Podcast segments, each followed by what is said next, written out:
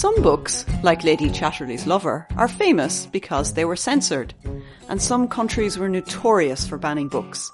In Ireland, the censor banned 12,491 books and magazines between 1929 and 1998. A censorship board of old white men decided what you could or couldn't read, claiming these books would deprave and corrupt readers. I don't know about you, but that sounds exciting. I'm Aoife Bhreathnach, filthy-minded historian and avid reader. In this podcast, I will explore censored books to see if I can spot what made them dangerous, degenerate and smutty.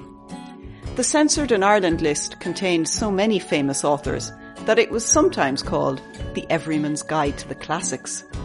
But alongside the greats, like Doris Lessing and Samuel Beckett, were thousands of books, now mostly forgotten.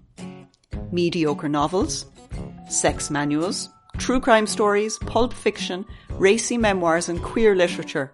The Irish censor banned them all. The Irish weren't alone in this purity crusade. Australia and South Africa censored many of the same books. I want to find the obscene bits in these books. Was Joseph Heller's Catch-22 really rude? Why were the adventures of James Bond too dangerous to read?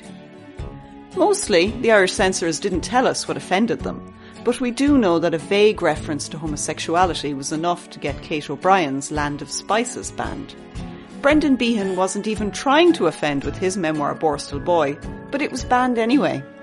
Join me as I read like a smut-obsessed censor, looking for the rude bits in all kinds of books. We can even play censorship bingo, keeping a scorecard of literary smut, swearing and shagging. Thank you.